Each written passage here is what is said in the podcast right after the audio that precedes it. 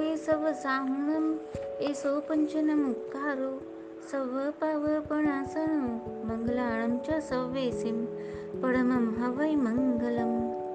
પ્રણામ પુણ્યશાળીઓ, જૈન સૂત્ર અર્થ અને રહસ્ય પ્રેઝન્ટ્સ તત્વજ્ઞાન વિષયક સવાલ જવાબ પ્રશ્નોત્તર રત્નમાલા ભાગ 2। ક્વેશ્ચન 1, માનવ ભાવ વિશિષ્ટ કેમ છે? આન્સર, પુણ્ય અને ભોગ સામગ્રીની અપેક્ષાએ દેવનો ભાવ વિશિષ્ટ છે, પરંતુ માનવ ભાવની વિશિષ્ટતાઓમાં તેનું મન આવે છે। દેવતાઓનું મન શક્તિ અને ક્ષમતાની દ્રષ્ટિએ ઘણું હીન છે, જ્યારે માનવ મન અગાધ શક્તિવાળું છે। 84 લાખ જીવાયોનીમાંથી અન્ય કોઈ પણ ભાવ એવો નથી જેમાં મન આટલું ઊંચેથી નીચે અને નીચેથી ઊંચે જઈ શકે। દેવ ગમે તેટલો પુરુષાર્થ કરે તો પણ ભારેમાં ભારે અશુદ્ધિ તરફ તેનું મન જઈ શકે નહીં, અને ઊંચી શુદ્ધિ સુધી પણ તે ભાવમાં તે જઈ શકે નહીં। દેવતાએ ભાવમાં મનના બે છેડા સુધી જવું શક્ય નથી, જ્યારે માનવ મન ઊંચામાં ઊંચું અને નીચામાં નીચું ભાવ પ્રયાણ કરી શકે છે। આ જ માનવ ભાવની મોનોપોલી છે। આ ભાવમાં તમે તમારા મનનો પુરુષાર્થ દ્વારા આમૂલ પરિવર્તન કરી શકો છો। રૂપ, શરીર બળ વગેરે બધું જ દેવભાવ કે પશુભાવમાં વધારે હોઈ શકે છે, પરંતુ શુદ્ધિ અશુદ્ધિના ચરમ શિખરોને સ્પર્શ કરવાની મનની પ્રચંડ શક્તિ તો ફક્ત માનવ ભાવમાં જ છે। જો આપણે મનના રહસ્યો સમજી શકીએ તો આ માનવ ભાવને સફળ કરી શકીએ। મન આખી દુનિયામાં એક ક્ષણમાં ફરીને પાછું આવી શકે છે, અને જો રસ પડી જાય તો એક જ વસ્તુમાં એકાગ્રતા પણ લાવી શકે છે। મનની શક્તિ અજબ ગજબની છે। બીજી બાહ્ય ઇન્દ્રિયોની શક્તિ મન આગળ અંશ માત્ર પણ ન આવે। આ શક્તિનો પરિચય ન હોવાથી જ સાધના કરવામાં આપણે ઉત્સાહિત થઈ શકતા નથી। ઊંચામાં ઊંચો શુદ્ધ ભાવ ને હલકામાં હલકો સંકલિષ્ટ ભાવ મનુષ્યના મનમાં શક્ય છે, અને એનો કંટ્રોલ પણ આપણા હાથમાં છે। આપણે કઈ બાજુ ગતિ કરવી છે તે આપણો નિર્ણય છે। મનની સાધના માત્રથી જ પરમાત્મા બની શકાય છે, અને તે માનવ ભાવમાં જ શક્ય છે। ક્વેશ્ચન 2, લોક વ્યવહારમાં જે મગજ કહેવાય છે તે જ આપણું મન છે ને? આન્સર, ના। જૈન ફિલોસોફી પ્રમાણે જે અતિશય સૂક્ષ્મ રચનાવાળું જ્ઞાનતંતુઓનું સૂક્ષ્મ માળખું છે કે જેને લોકો વ્યવહારમાં મગજ કહે છે, તેને જૈન શાસ્ત્રીય ભાષામાં મનઃ પર્યાપ્તિ કહે છે, અને તેનાથી પણ અતિશય સૂક્ષ્મ મનોવર્ગણાના પૂતગલોમાંથી બનેલું સાધન તે દ્રવ્યમન છે। ક્વેશ્ચન 3, શું એ દ્રવ્યમન જોઈ શકાય છે? આન્સર, દ્રવ્યમન એ જડ અણુ પરમાણુની રચનામાંથી બનેલો ખાસ આકાર છે। દ્રવ્યમનનો આકાર આપણા વિચારોને ભાવો મુજબ સતત બદલાયા કરે છે। જેની પાસે મનઃપર્યવ જ્ઞાન છે તે જ્ઞાનીઓ રૂપી, એટલે કે જોઈ શકાય તેવું રૂપી એવા આ મનને સ્પષ્ટ જોઈ શકે છે। આપણી આ સામાન્ય ઇન્દ્રિયોથી દ્રવ્યમન જોઈ શકાતું નથી, ભલે તે રૂપી દ્રવ્ય છે, પણ અતિશય સૂક્ષ્મ હોવાથી આપણી ઇન્દ્રિયોથી અતીત છે, છતાં તે જળ પૂતગલ છે, એટલે મનઃપર્યવજ્ઞાની તેનો સાક્ષાત્કાર કરી શકે છે। તમારા વિચારો ભાવો મુજબ દ્રવ્ય મનનો આકાર બદલાતો હોવાથી મનઃપર્યવજ્ઞાની તમારા વિચારોનું વાંચન કરી શકે છે, પરંતુ અરૂપી એવા આત્માનું પ્રત્યક્ષ તો કેવળ જ્ઞાની જ કરી શકે છે। આ દ્રવ્યમનની અસરોનો આપણે 24 કલાક અનુભવ કરી શકીએ છીએ, પરંતુ દ્રવ્યમન તો સાધન છે, જ્યારે ખરું મહત્વનું તો ભાવમન છે, જે આત્મા સાથે જોડાયેલું છે। આ ભાવમય ચૈતન્યમય છે, જ્યારે દ્રવ્યમન જડ છે। ક્વેશ્ચન 4, ભાવમન શું છે? ભાવમન અંદરમાં રહેલા આત્માના ભાવો છે. દ્રવ્યમન અણુ પરમાણુની સંરચના છે. ભાવમન એ દ્રવ્યમન દ્વારા આત્મામાં પેદા થયેલા ભાવો છે. જીવનમાં દરેક વસ્તુ સંબંધી સાચા ખોટાનો નિર્ણય તમારું ભાવમન જ કરે છે. ભાવમન 24 કલાક પુણ્ય પાપનો બંધ કરાવે છે. ભાવમન સતત સક્રિય છે, અર્થાત તમારો આત્મા એક ક્ષણ પણ મનોભાવથી શૂન્ય હોતો નથી. પ્રતિક્ષણ તમારા આત્મામાં મનોભાવો જન્મે છે અને વિલીન થાય છે. જો ભાવમનને ઓળખી શકીએ તો જીવનમાં જબરજસ્ત પરિવર્તન આપણે કરી શકીએ. જેને પણ અધ્યાત્મની સાધના કરવી છે તેને ભાવમન પર વિજય મેળવ્યા વગર ઉદ્ધાર નથી. દ્રવ્યમન એ વિચાર કરવાનું સાધન છે. આ સાધન દ્વારા અંતર આત્મામાં પેદા થતા ભાવોના સમૂહને ભાવમન કહેવાય છે. ભાવમન એ એકલા ખાલી વિચારો નથી. એ ખાલી વિચારાત્મકતા છે ના. મનની સીમા વિશાળ છે. દુનિયાભરના ભાવો પ્રતિભાવો મનમાં સંઘરાયેલા છે. મનોભાવથી શૂન્ય કોઈ પણ આત્મા આ જગતમાં નથી. પ્રતિક્ષણ પેદા થતા મનોભાવને ઉપયોગમન કહે છે. ભાવમનના મુખ્ય બે ભેદ છે. પહેલું ઉપયોગમન એટલે કે કોન્શિયસ માઇન્ડ, બીજું લબ્ધિમન એટલે કે સબકોન્શિયસ માઇન્ડ. ક્વેશ્ચન 5 ઉપયોગમન અને લબ્ધિમન સમજાવો. આન્સર: મનનો સમગ્રતાથી વિચાર કરતા ઉપયોગમન તે નાનો ભાગ બની જાય છે. મનમાં ઉપયોગમન એ સપાટીનો ભાગ છે. તમારા મનની સપાટીને જાણી લો તો તમારા આખા મનને જાણ્યું છે તેમ ન જ કહેવાય. ઉપયોગમન તે મનની સપાટી પર ઉપયોગ રૂપે વર્તાતા ભાવો છે. ઉપયોગમન ધારાબદ્ધ રીતે વહી રહ્યું છે. મનની ચંચળતાને તરલતા ઉપયોગમનને આભારી છે. ઉપયોગમનનો ગતિશીલતાનો સ્વભાવ છે. જ્યારે પણ નિમિત્ત મળે ત્યારે તે પ્રમાણે સપાટી પર ભાવો જાગે છે. ધંધા કે પૈસાના વિચાર આવે ત્યારે ધંધાના આંદોલનો ચાલુ થાય, પરંતુ નિમિત્ત મળતા તરત બીજા વિચારોમાં પરોવાઈ જાઓ તે ઉપયોગમન છે.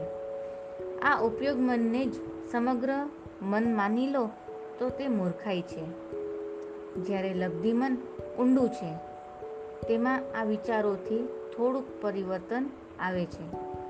જેમ કે કમ્પ્યુટર કે ટીવી વગેરે ઓન કરો ત્યારે સ્ક્રીન પર તો તેટલું જ આવે છે જેટલી એની સ્ક્રીન છે, પરંતુ ટીવી કમ્પ્યુટર બંધ હોય ત્યારે પણ માહિતી સ્ટોરેજ તો હોય જ છે.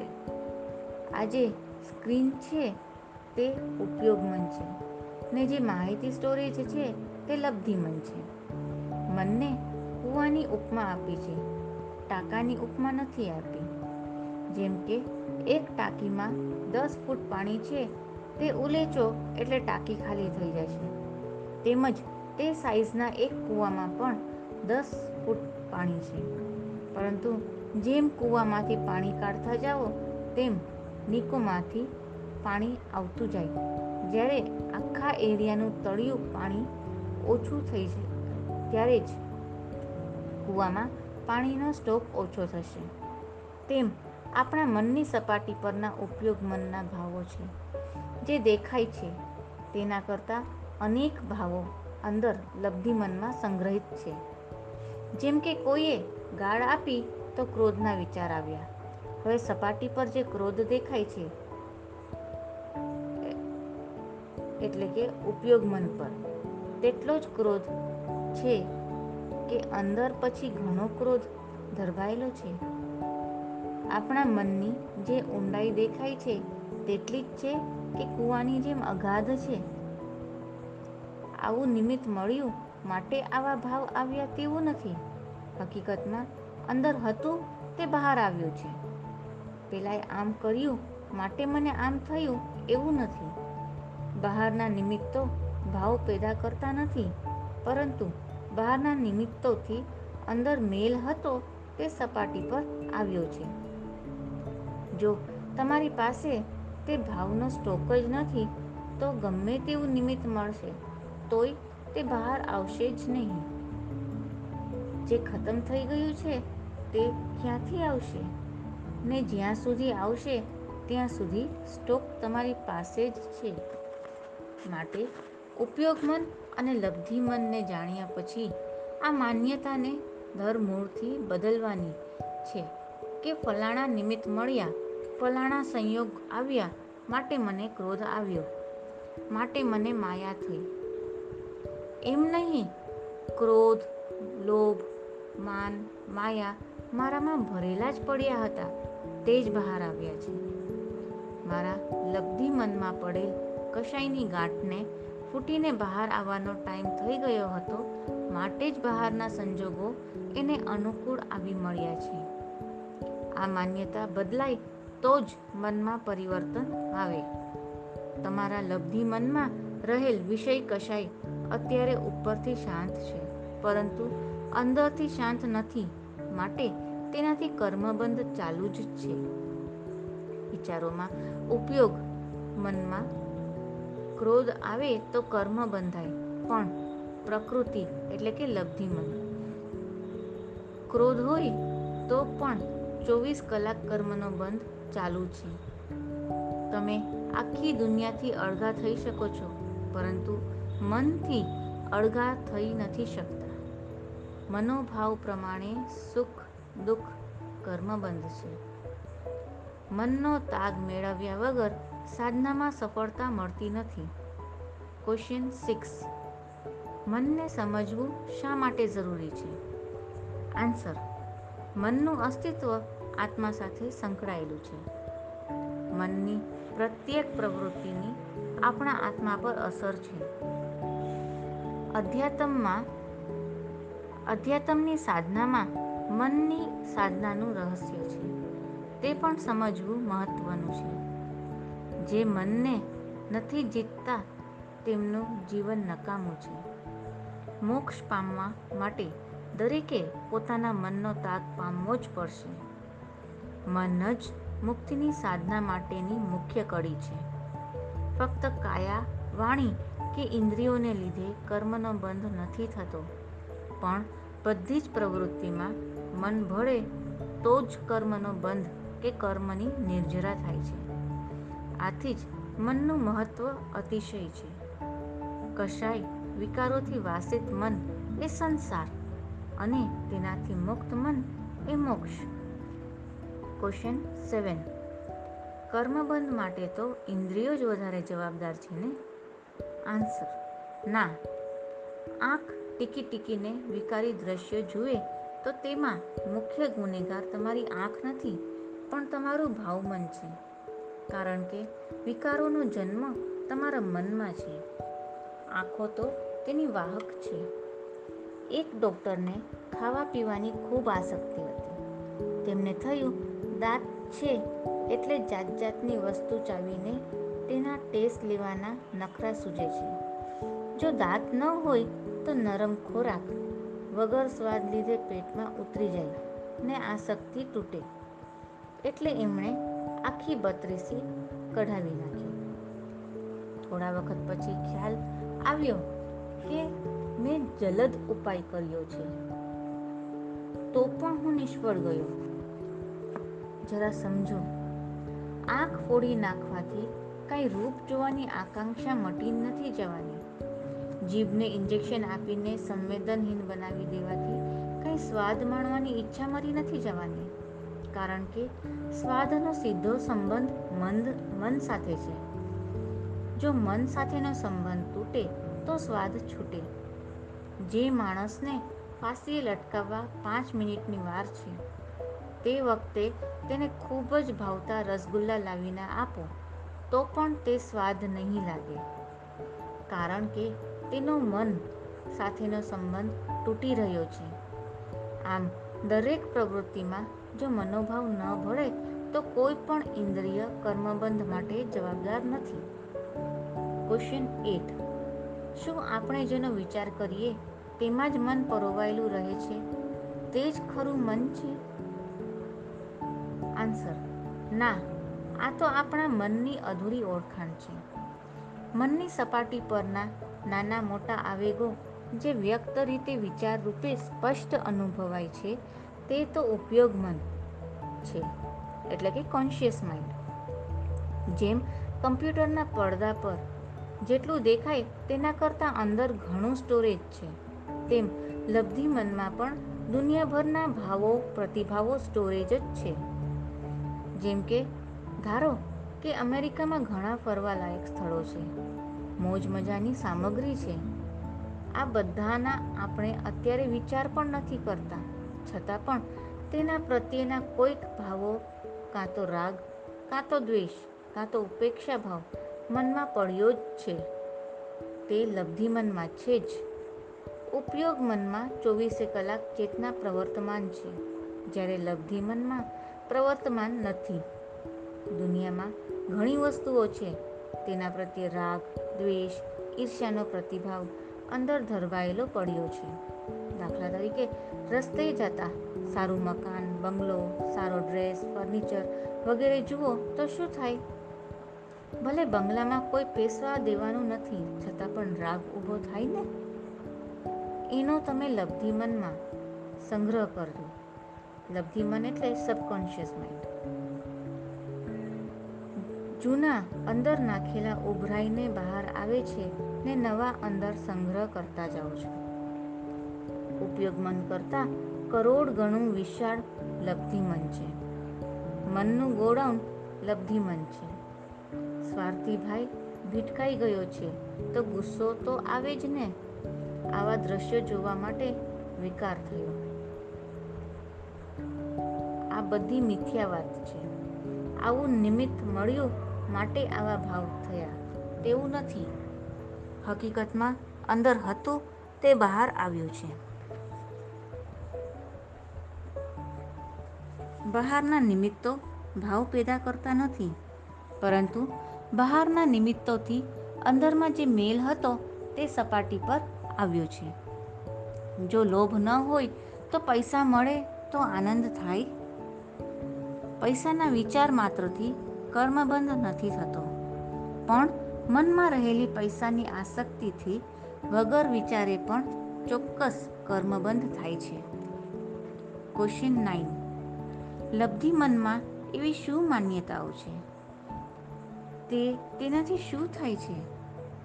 તે ઉદાહરણ સાથે સમજાવો. આન્સર: ધારો કે એક વ્યક્તિ બહુ સરળ સ્વભાવની છે, પણ મનમાં માનતી હોય કે અવસરે થોડી લુચ્ચાઈ તો કરવી જ જોઈએ, અને જો કાયમ સરળ રહેવા જઈએ તો આપણને બધા ઠગી જાય. આવું મનમાં ઊંડે ઊંડે પણ પડ્યું હોય તો તે માણસના મનમાં લુચ્ચાઈ માટેનું સમર્થન છે. એની માન્યતામાં તેને એકાંતે દોષ માનતો નથી, પરંતુ લુચ્ચાઈને કર્તવ્ય માને છે. આને લીધે તેને સતત લુચ્ચાઈની અનુમોદનાનું પાપ લાગ્યા જ કરે છે. તમારા લબ્ધિ મનમાં માન્યતા શું છે? તેની સાથે સંકિતને સંબંધ છે? દાખલા તરીકે વિજ્ઞાનની શોધખોળ લોકોના ભલા માટે છે.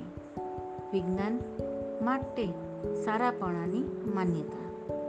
ધર્મ તો નવરા લોકોનું કામ, ધર્મ માટે ખોટાપણાની માન્યતા. પૈસાથી આમોદ પ્રમોદ પ્રાપ્ત થાય છે.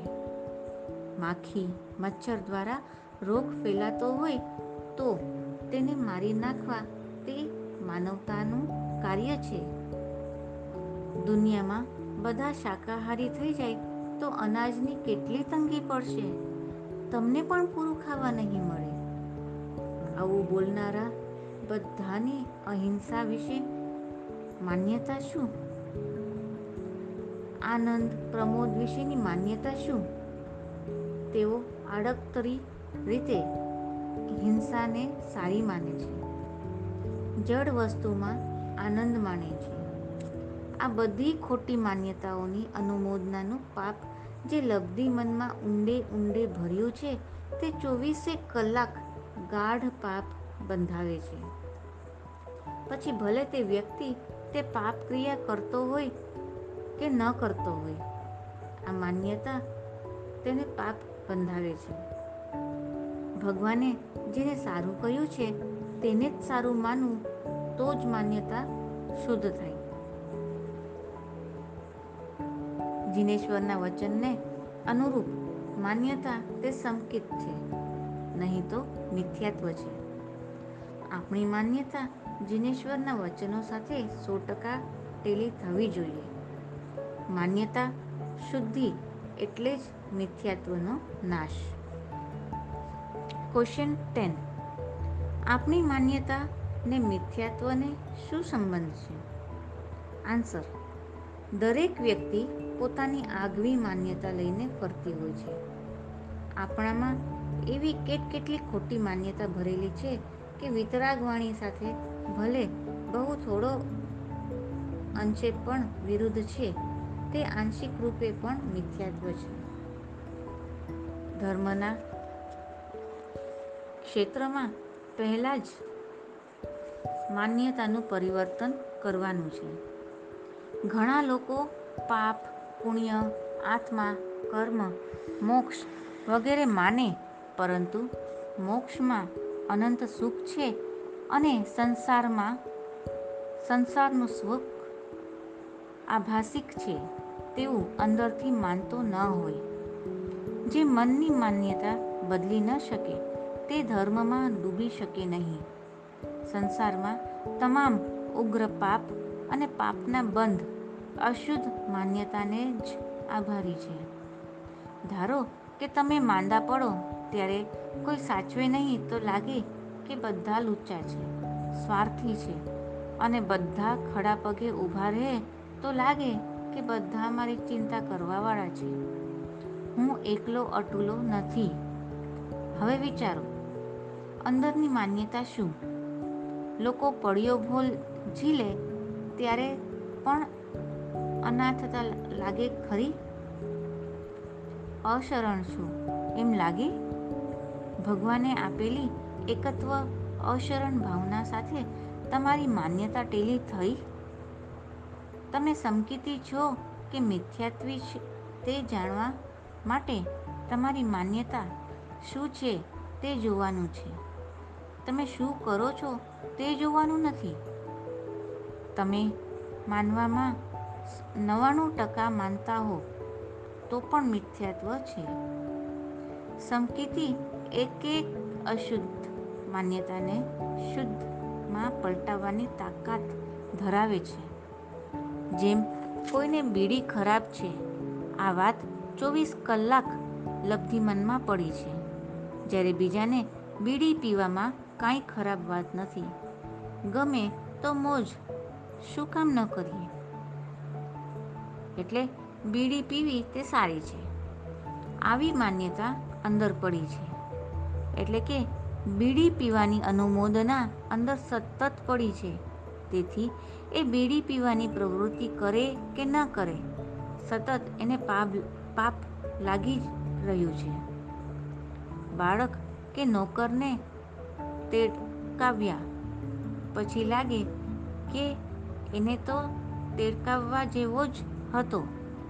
તેથી આંશિક રૂપે પણ તમે ક્રોધને સારું માનો છો ને ત્યાં સુધી ક્રોધને અંદરથી બળ મળે છે, પરંતુ ક્રોધ ખરાબ છે, પીડા છે એવું માનતા હો અંદરથી, અને કદાચ ક્યારેક ક્રોધ કરી પણ બેસો તો પણ તેને અંદરથી બળ નથી મળતું.